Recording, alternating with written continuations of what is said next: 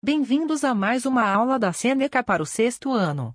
Lembrando que todo o nosso conteúdo está disponível gratuitamente no www.senecaja.com. Acessem! Hoje vamos falar sobre os números naturais. Quando um número é escrito em dígitos, cada número tem um valor diferente, dependendo da posição em que se encontra.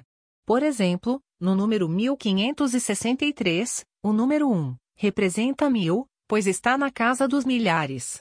O número 5 representa 500, pois está na casa das centenas. O número 6 representa 60, pois está na casa das dezenas.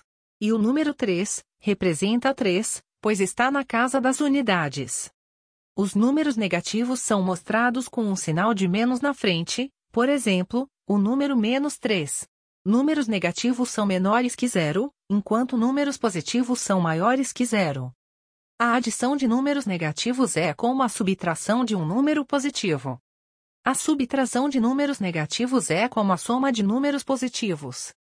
Para a multiplicação de números negativos, positivo multiplicado por positivo dá positivo. Negativo multiplicado por negativo dá positivo positivo multiplicado por negativo, dá negativo. Para a divisão de números negativos.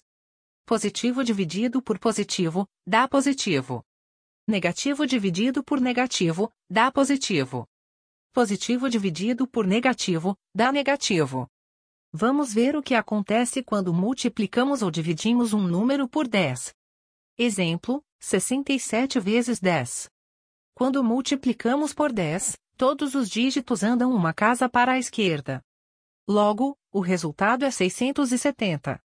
Outro exemplo, 5,2, multiplicado por 1000. Quando multiplicamos por 1000, todos os dígitos andam 3 para a esquerda. Logo, o resultado é 5.200. Exemplo de divisão, 7.640 dividido por 100. Quando dividimos por 100, Todos os dígitos andam duas casas para a direita. Logo, o resultado é 76,4. Exemplo, 0,18 dividido por 10. Quando dividimos por 10, todos os dígitos andam uma casa para a direita. Logo, o resultado é 0,018. Chegamos ao final desse episódio. Lembrando que todo o nosso conteúdo está disponível gratuitamente no www.senecaja.com. Até mais!